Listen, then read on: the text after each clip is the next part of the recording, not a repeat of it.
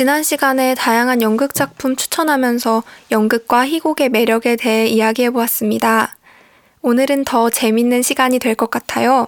저희가 직접 따끈따끈한 신작 연극 한 편 보고 왔거든요. 연극 청춘 예찬입니다. 연극 관람 후기 자세히 나누고요.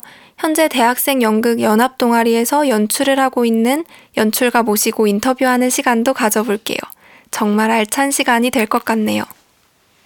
음, 그러면 저희 일단 연극에 관심을 갖게 된 계기, 뭐 개인적인 경험 이런 거에 대해 얘기를 해보면 좋을 것 같아요. 제가 먼저 얘기를 해보면 저는 연극에 대해 생각해보게 됐던 계기는 연극영화과를 전공하는 친구가 보러 오라고 해서 그 연극을 두 번 정도 보고 오면서 연극에 관심이 생겼었어요. 저는 뭐 연기를 한다거나 연극을 만든다 이런 것 자체가 굉장히 동떨어진 세계고 그다지 관심도 없었던 그런 분야였거든요. 근데 오래 알고 지냈던 친구가 무대 위에서 진짜 평소 모습과는 전혀 다른 캐릭터로 연기하는 모습을 보면서 어, 연극 무대에 오르는 건 진짜 어떤 기분일까? 또 본인에게는 어떤 의미를 가지기 때문에 이런 거를 직업으로 삼고 싶어 할까? 그런 게 궁금해졌던 것 같아요. 그리고 눈앞에서 펼쳐지는 그 재현의 과정이 주는 어떤 생생함? 이런 게 확실히 매력 있다고 느꼈고, 영상으로 접하는 것보다는 현장감이 확실히 있고 또 어딘가 이질적인 느낌도 주는 그런 예술 분야다 이런 느낌을 가졌었던 것 같아요. 다른 분들은 어떤 어떤가요? 어 그럼 저 얘기할까요? 네. 어 저는 어 일단 연극 동아리에 들어가고 싶다라는 생각을 고등학교 때부터 했었어요. 근데 고등학교 때부터 한 이유는 고등학교 이제 선배님이 이제 제 카톡 이제 프로필 사진 이렇게 뜨잖아요. 근데 남자 선배셨는데 아 love story 그런 건 아니에요. 근데 이제 남자 선배셨는데 프로필 사진에 어느 날 이제 연극 무대 위에서 이제 누구랑 찍은 그런 사진을 올린 거예요. 어, 처음에는 이제, 어, 배우들이랑 같이 찍은 건가? 했는데 이제 여쭤보니까 같이 연극을 올리셨다고 하더라고요. 이제 그 대학교의 동아리에서. 음. 그래서 그걸 봤는데 그 전에 이제 그 선배님의 프사들보다는 뭔가 다른 느낌을 받았어요. 음. 눈, 눈빛이 되게 반짝반짝거리고 되게 엄청 재밌는 표정을 하고 있어서 도대체 어떤 매력이 있길래 도대체 얼마나 재밌길래 저런 표정으로 저렇게 사진을 찍었을까라는 생각이 들더라고요. 그래서 음 그래서 어 나도 대학에 가면 꼭 연극 동아리 한번 들어가 봐야겠다 이 생각을 해서 시작을 하게 됐었어요. 음. 음. 건희 씨는 어떠셨나요? 음 은영 씨는 직접 연극 동아리에서 연극을 하면서 연극을 접한 케이스잖아요. 저는 연극을 보고 이제 좀 관심을 가지게 되었는데 가장 큰 계기는 제 동생인 것 같아요. 동생이 지금 연극영화과 입시를 준비 중이에요. 그래서 연극을 워낙 많이 보니까 음. 언니 이 연극 괜찮아. 저 연극 좋았어. 이렇게 말을 하니까 저도 자연스럽게 관심을 갖게 됐고 동생 따라다니면서 한두 편 보다 보니까 관심, 네, 관심이 좀 더 많이 생겼던 것 같아요. 제가 처음 본 연극, 그러니까 막, 어, 제대로 된 연극은 명동예술극장에서 했었던 그 이윤택 연출의 피해 결혼이란 작품이었는데요. 그 작품을 보고 정말 많이 울었고, 음, 굉장히 이전까지 경험해보지 못했던 어떤 강렬한 느낌을 받았어요. 그 여주인공이 울면서 창을 하거든요. 그러니까 울음과 창이 결합돼서 한편에 절창을 하는 거예요. 근데 창과 울음이 결합될 수 있다는 생각은 한 번도 해보지 못했거든요. 그 서양의 이야기를 동양적으로 이렇게 풀어내는 방식도 신선했고, 아무튼 그래서 굉장히 인상 깊게 봤던 작품이고 그 작품 이후로 명동 예술극장에서 하는 연극들은 자주 챙겨보게 됐던 것 같아요. 저는 오히려 처음 봤던 연극은 굉장히 제 주관적인 생각이지만 굉장히 상업성이 짙은 그런 연극을 봤었어요. 근데 사실은 저는 상업적인 거 되게 좋아하거든요. 음, 예술적인 것도 보면서 느끼는 것도 좋아하지만 가끔은 그냥 아무 생각 없이 재밌게 볼 수 있는 것도 좋아해서 제가 처음 해봤던 건 수상한 흥신소 그거였거든요.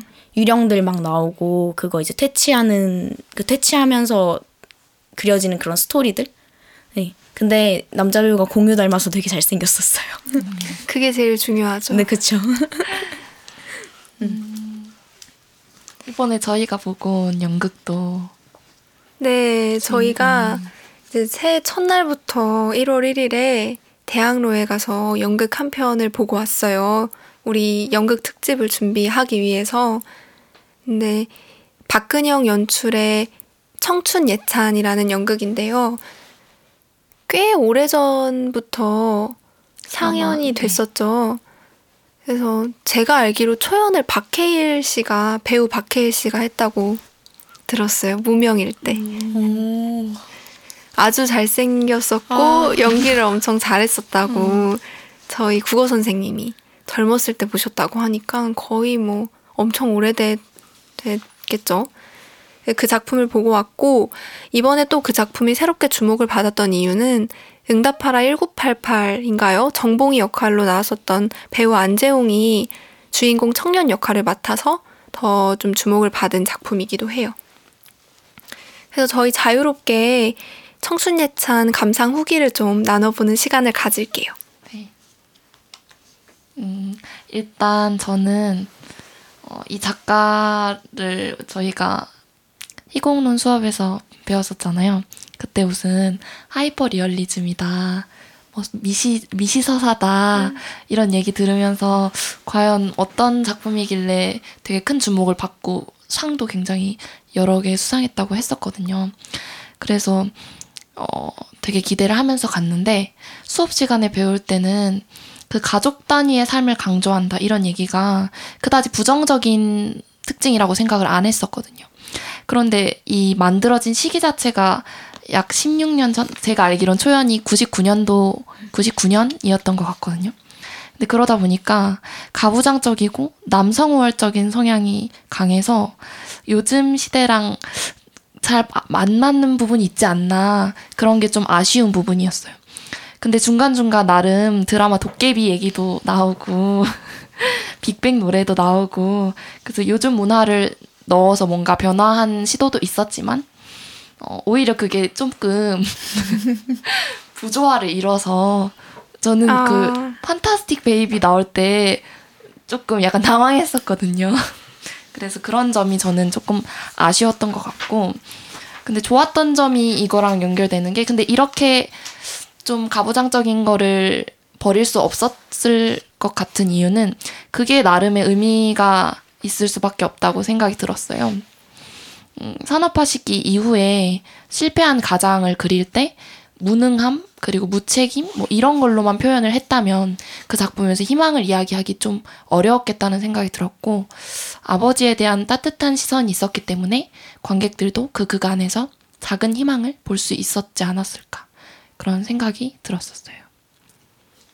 네, 저도 기대를 많이 하고 봐서 그런지 아쉬운 점도 있었고 또 뜻밖의 좋았던 점들도 있었는데 먼저 좋았던 점 얘기해 보면 청춘 예찬이라는 제목 참 잘 지었다. 그러니까 대단히 역설적인 제목이라는 생각이 들었어요. 저는 처음에 이 연극 제목을 봤을 때, 아, 그럼에도 불구하고, 이 어려운 환경에도 불구하고 청춘이니까 행복하다. 이런 얘기를 할 줄 알았거든요. 근데 이런 말을 하는, 그러니까 청춘은 아파도 된다. 청춘이니까 괜찮다라는 말을 하는 어떤 사회의 통념에 반기를 드는 표현이라는 생각이 들더라고요. 결코 예찬할 수 없는 청춘이라는 이름, 그리고 청춘이라는 이름이 내포하는 희망이나 꿈, 가능성, 이런 단어들이 오히려 삶을 짓누르는 무게로 밖에는 다가오지 않는 사람들도 있다. 이런 사람들도 있다. 이런 청춘도 있다. 이런 가정도 있다. 이렇게, 어, 우리 사회 변두리에 살아가는 좀 사각지대라는 표현은 별로니까 변두리에 살아가는 그런 약자들, 소수자들, 이런 사람들의 아주 일상적이고 미시적인 이야기를 그 무대로 구현했다는 것 자체에 좀 의미가 있었던 것 같고요. 그리고 좋았던 점을 이야기할 때 빼놓을 수 없는 점이 또 배우인데요. 저희는 안재홍 캐스트로 보지 않았고 이재균 뮤지컬 배우 이재균 캐스트로 관람을 했는데 언니가 미소를 감추지 않더라고요. 네. 제가 이게 웃지 않으려고 노력하는데 자꾸 웃음이 나오는데 정말 잘생겼고 정말 연기를 잘하고 정말 배우다. 참 배우다. 잘생겨서 참 배우인 거 아니죠? 그 약간 있어요. 빨리 브라운관에서 봤으면 좋겠다. 제2의 조정석 강하늘 같은 배우가 될 수 있는 인재다라는 생각을 했고 또 저희가 희곡론 수업을 이번 학기에 같이 들었는데 거기서 배웠던 게 박근형 연출가의 하이퍼 리얼리즘, 극사실주의에 대해서 배웠어요. 좀 어려운 말인데 이게 무슨 뜻이냐면 실제로 무대 위에서 술을 마시고 담배를 피는 거예요. 그 진짜 술 냄새도 좀 나고 담배 냄새도 나요. 그리고 담배 연기가 뻐끔뻐끔 올라와요. 이제 관객들이 깜짝 놀라는 거죠. 왜냐면 연극에서는 현실인 척 하지만 그게 척이라는 거, 가장이라는 거는 다 알고 있잖아요, 관객들이. 근데 그거를 좀 약간 깨부수고 진짜 현실인 것처럼 마치 막 낡은 그런 속옷과 양말과 정말 며칠 신은 것 같은 꼬랑내나 보이는 양말과 음, 소주와 맥주와 이게 다 엎어지고 음, 그런 장면들이 좀 실감 났고 그래서 그 하이퍼 리얼리즘이 뭔지 저희가 또 경험을 하고 왔다는데 의미가 있는 것 같고요. 또 이제 중간중간에 삽입된 음악들. 주로 김광석 음악이 많이 나왔죠. 네. 김광석 음악이 굉장히 극과 잘 어울린다는 생각을 했었고요.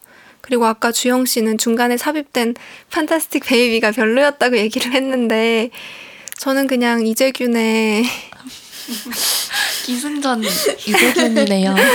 그렇죠. 이재균의 어, 춤을 볼 수 있어서 행복했다. 그러나 이러한 장점들에도 불구하고 아쉬웠던 점도 있었는데요. 작품의 메시지가 상당히 보수적이라는 생각이 들었어요. 그러니까 음, 무능하고 폭력적인 아버지를 미화하는 것까진 아니지만 밉지 않은 캐릭터로 연민 어린 시선으로 바라보고 그려내고 있다는 점이 마음에 들지 않더라고요.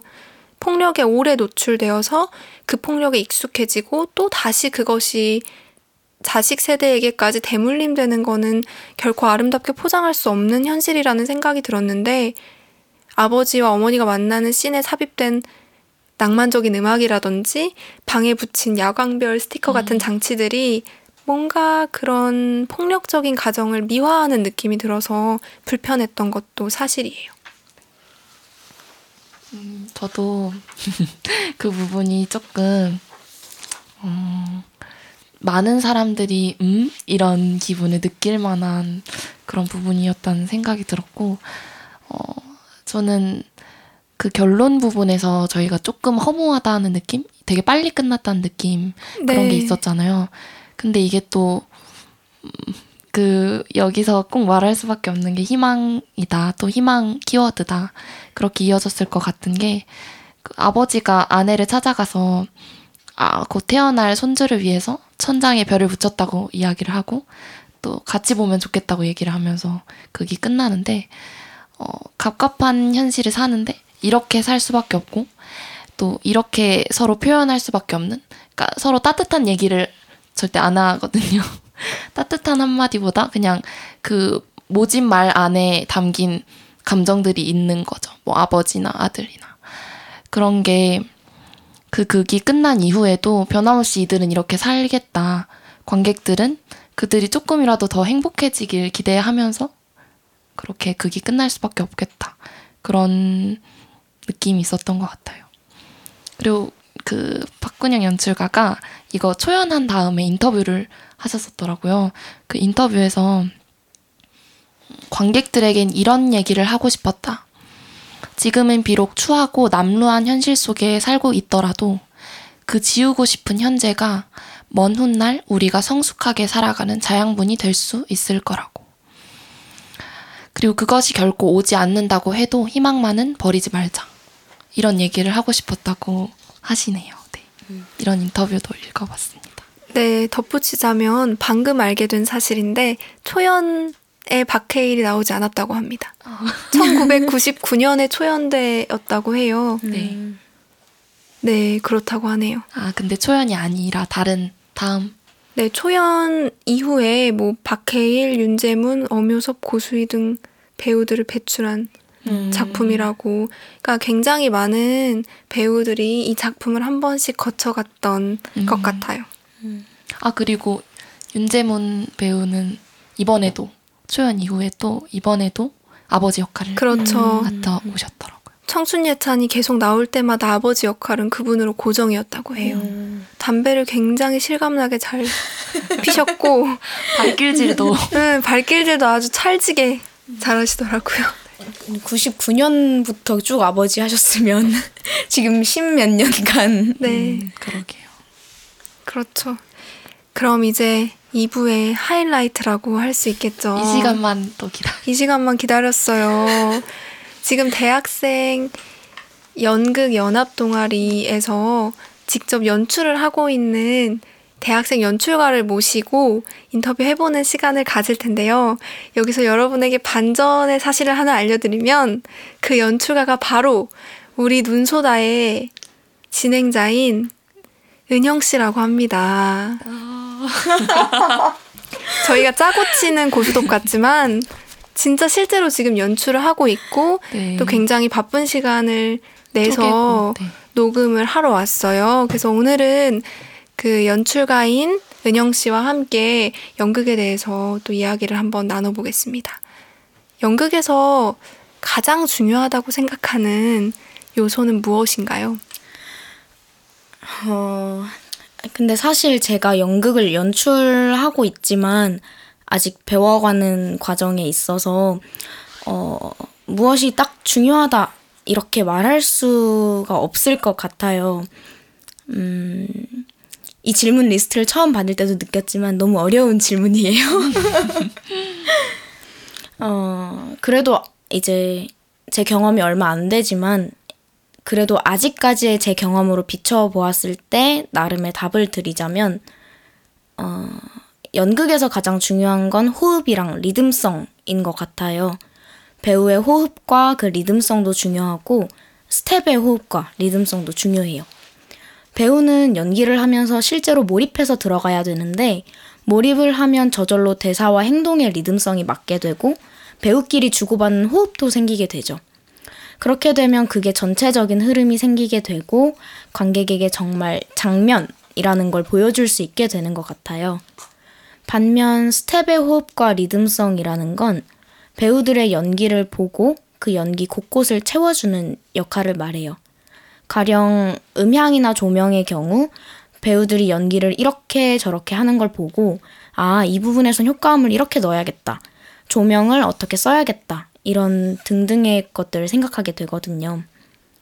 이런 기술적인 부분도 배우들의 호흡이랑 맞아야 되죠. 그리고 이 모든 것들이 완벽하게 들어맞으면 정말 멋진 연극을 할 수 있고 또 보여줄 수 있게 되는 것 같아요. 그 연극에 있어서 조화가 굉장히 중요하다는 생각이 들어요. 네네 맞아요. 그, 어 그러니까 배우 배우의 이제 리듬성이라는 거는 어 저희가 이제 페북 라이브를 하고 있으니까 시- 행동을 하면서 조금 보여줘도 되겠죠. 그러니까 저희가 뭐 고민을 하다가 이렇게 하다가 아 이렇게 할 수도 있고 고민을 하다가 아 할 수도 있는데 이 두 가지 느낌이 굉장히 다르잖아요. 이게 이제 리듬성이라는 거거든요. 배우가 가질 수 있는. 어, 근데 이제 스텝도 되게 중요하게, 아, 굉장히 중요하게 여기서 음향을 이 부분에 들어가야 될지, 아니면 조금 더 느리게 치고 들어가야 될지, 이런 것까지 세세하게 보는 게 리듬성이랑 호흡인 것 같아요. 어, 그렇게 섬세한 연출이 있을지는 생각도 못했는데, 어, 그렇군요. 어, 제가 궁금했던 거는 원작이 있는 작품을 가지고 만약에 연극을 준비를 할 때 어디까지 변형을 가하고 또 그 변형을 하는 기준은 혹시 있으신지 그런 게 궁금했어요. 어, 이거는 개인차가 어느 정도 있는 것 같아요. 이 개인차 때문에 이제 매 기수마다 싸우는 사람들도 이제 있게 되는데요. 어, 저희 동아리 같은 경우는 배우나 연출의 성향에 의해서도 많이 갈리는데 대본을 전혀 변형하지 않고 가는 대본파와 어느 정도의 애드립이나 대본 변형에 관대한 애드립파가 있어요. 어, 저는 개인적으로는 대본파에 가까운데 작가가 그 말을 써놓은 것에는 이유가 다 있다고 생각을 해서 최대한 변형하지 않고 살리는 걸 더 좋아해요. 그래도 배우들의 감정에 따라서 약간의 어미 변형이나 애드립 정도는 괜찮은데 대사 전체를 바꾸거나 단어를 바꾸는 건 좀, 음, 별로 선호하지 않아요. 왜냐하면 그렇게 바꾸게 되면 느낌 자체가 달라지기 때문에, 네. 웬만하면 변형하지 않는 걸 더 좋아해요. 그 외에 대학로에서도 이제 외국 작품들을 우리나라식으로 변형해서 하고 있는 것들도 있는데요. 가령 어, 얼마 전에 했었던 스캔들 같은 작품은 기막힌 스캔들 그런 작품은 까몰레티 작가의 누가 누구라는 원래 외국 작품이었거든요. 근데 우리나라식으로 변형을 했는데 사실 변형을 어디까지 그거는 가하는 건지는 기준은 저도 잘 그건 잘 모르겠어요. 그렇군요. 음, 변형이 솔직히 쉽지 않을 거라는 생각이 드는 음. 것 같아요. 어느 정도 자기가 생각을 한다고 해도 원작을 해치는 게 될 수도 있어서. 음, 그렇군요. 음, 저는 또 궁금한 게 연극을 저는 한 번도 해본 적은 없으니까 연극을 그냥 관람하는 것과 직접 내가 만드는 것의 차이는 뭐가 있을지 궁금해요. 어, 저는 관람을 할 때는 스토리 위주로 봤던 것 같아요. 뭐, 스토리가 어떤지, 배우들 연기는 어떻게 하는지, 이런 거에 집중해서 봤었거든요. 근데 직접 하니까 좀 더 세세하게 보게 돼요. 예를 들어서, 암전에는 어떤 음악을 넣어야 할지, 조명은 또 어떤 조명을 어떻게, 어디에 달아야 될지, 무대 디자인은 그 분위기에 어떻게 맞출지, 이런 것 등등을 생각하게 되더라고요. 또 작은 소품 하나하나까지도 신경 쓰게 돼요.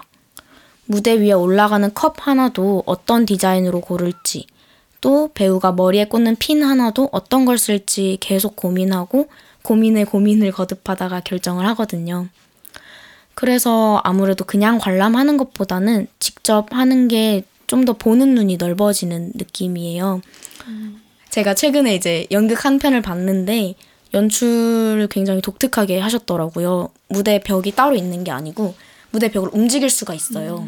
근데 조명이랑 되게 잘 활용을 활용을 해서 어, 이 벽을 이렇게 쓰면 가정집이 되고 또 벽을 또 다르게 쓰면은 그게 초밥집이 되기도 하고 네, 굉장히 독특하게 하시더라고요. 중간 중간에 암전 때도 그냥 암전이 아니라 어, 어떤 사람이 나와서 그 벽을 움직이는 듯이 초능력을 하는 듯이 이렇게 움직이면 벽들이 쫙 움직이게 하는 그런 독특한 연출을 하셨더라고요.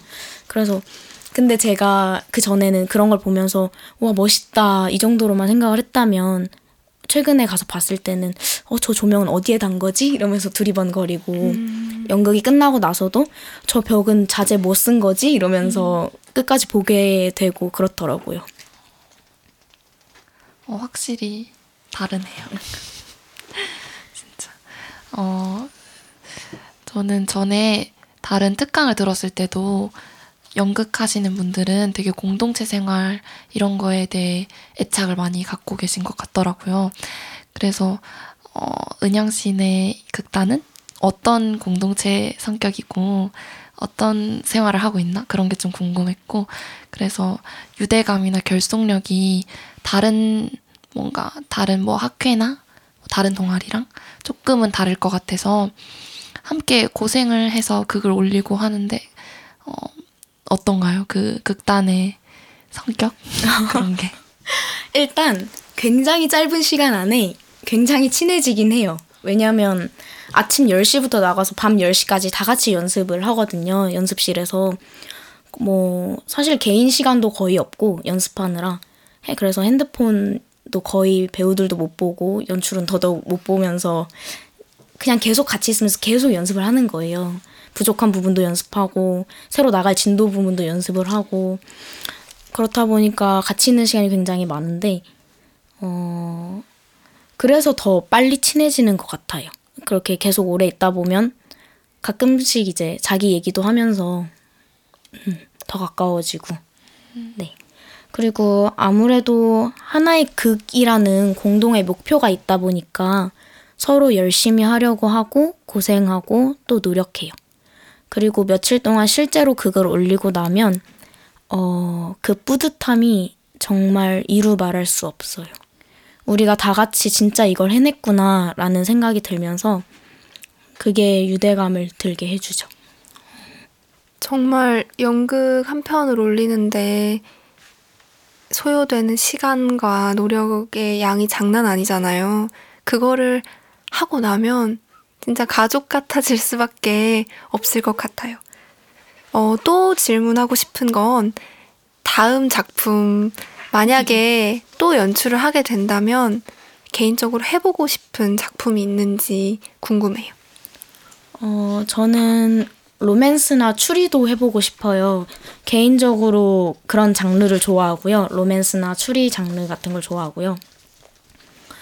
작품을 꼽자면은 김종욱 찾기나 셜록 홈즈 말해놓고 보니까 너무 큰 꿈이네요. 연출하기 가장 어려운 장르를 골랐고 가장 어려운 작품을 고른 것 같아요. 아, 저는 김종욱 찾기는 뭐 영화로밖에 못 봤는데 혹시 하게 되면 꼭 건희 씨와 보러 가겠습니다. 네. 어, 그러면 이번에 연극 준비하고 계신 게 있잖아요. 관전 포인트랑 짧게 홍보 시간 맞아요. 좋을 것 같아요. 이 홍보하려 나왔죠. 어, 이번 저희 동아리에서 올리는 연극은 약간 코믹적이면서도 드라마적이에요. 약간은 전형적이면서도 귀여운 악인들과 그에 맞서는 착한 사람들? 네. 하나의 예술 작품을 가지고 벌어지는 해프닝이라고도 볼 수 있을 것 같아요. 또 그 해프닝 속에 숨어 있는 각자의 사정들이 감동을 주기도 하고요. 음, 예술 작품 하나가 나오는데 예술 작품이 어느 날 도둑들에 의해서 없어져요.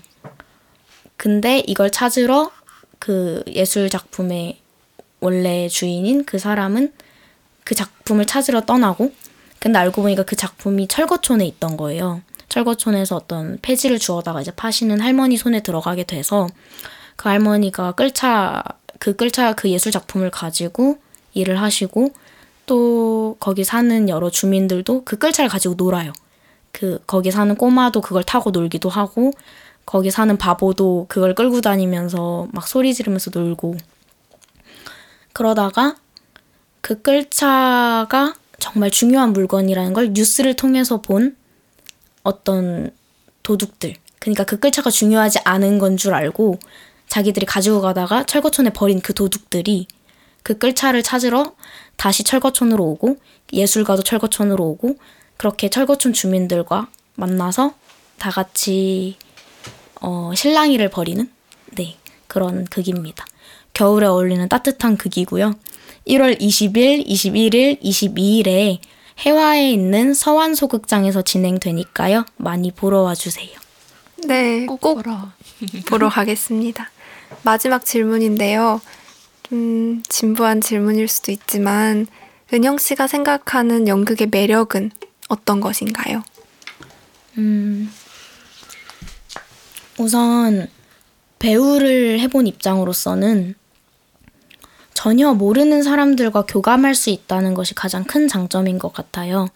관객과 교감하고 또 같이 연기하는 배우랑 교감해요. 눈빛과 소리와 표정 등등으로. 이게 정말 큰 매력이에요. 우리가 호흡을 주고받고 있다는 걸 느끼고 내가 의도한 곳에서 관객 반응이 있을 때 그때 진짜 기분이 좋아요. 어, 그리고 사실 이건 좀 진부한 얘기긴 한데 내가 다른 사람이 될 수 있다는 매력이 있어요. 이거 들으면서 이제 와, 진짜 진부하다라고 생각할 수 있지만 진짜 이걸 이 말 말고는 다르게 표현할 수가 없어요. 음, 내가 무대 위에서는 정말 별 난리를 쳐도 되지만 사실 무대 밖에서는 그러면 안 되잖아요. 무대 위에서는 다 제 마음대로 할 수 있어요. 어, 비슷한 맥락에서 그래서 저는 커튼콜이 너무 좋아요. 박수 받고 그때 다시 나로 돌아와서 인사를 할 때 나 진짜 이걸 해냈구나라는 생각이 들면서 캐릭터에서 깨어나게 되거든요. 그때 제가 한 달 동안 살았던 그 캐릭터를 보내주는 기분이라서 기분이 좋기도 하고 좀 섭섭하기도 한 것 같아요. 많은 사람 앞에서 나는 원래 이런 사람이 아닌데 이런 연기 했어요. 이런 걸 보여주는 게 커튼콜이라서 되게 멋있어 보이잖아요. 네, 그게 굉장히 멋진 것 같아요. 그리고 스텝의 입장으로서는 내가 채워 넣는 느낌이 좋아요. 빈 공간에 배우들의 연기에 더해서 외적인 요소를 더 채워서 살리면 정말 그게 크거든요. 무대나 음향, 조명, 의상 소품 등등. 사실 보이는 요소들 대부분은 스탭들이 만드는 거거든요. 그게 좋죠. 빈 부분을 채워서 결국 배우들과 한 극을 완성시켜 주는 것. 네, 연극 한 편을 완성해서 올리는 게 정말 힘들지만 또 그만큼 매력적인 작업이라는 생각도 드네요. 거의 두 달 동안 준비를 했다고 들었는데 이번 연극 많이 사랑받았으면 좋겠고 저도 꼭 가서 관람하도록 하겠습니다. 연극에 대한 애정과 진솔한 고민이 담긴 답변 고맙습니다. 저희 1부, 2부에 걸쳐서 연극 이 줄 수 있는 어떤 것에 대해서 얘기를 나눠봤어요. 다들 어땠는지 이번 방송 준비하면서 또 녹음하면서 어땠는지 자유롭게 감상 나눠보는 시간 가질게요. 네. 저부터 말해볼까요?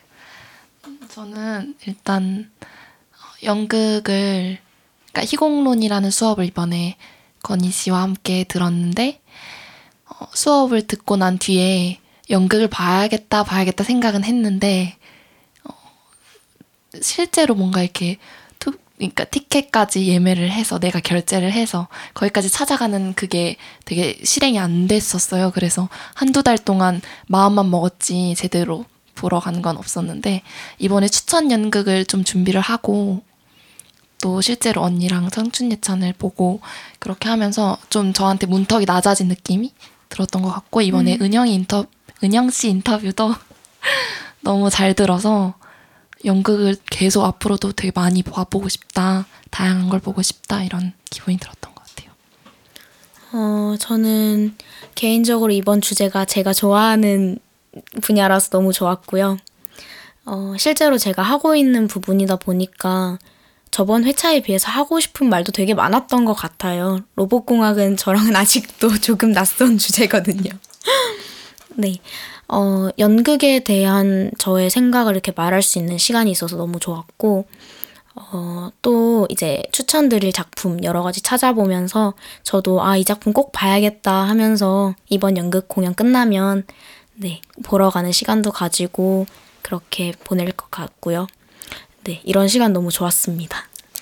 네, 저도 오늘 방송이 연극을 아직 경험해보지 못한 분들이나 한 편, 두 편 봤는데 내 취향이 아니었다 해서 재미를 붙이지 못하신 분들이 연극을 새롭게 관심을 갖고 보는 그런 계기가 되는 방송이 됐으면 좋겠습니다. 네, 오늘 방송은 그럼 여기서 마칠게요. 다음 회차에서도 만날 수 있기를 바랍니다. 감사합니다. 감사합니다. 감사합니다.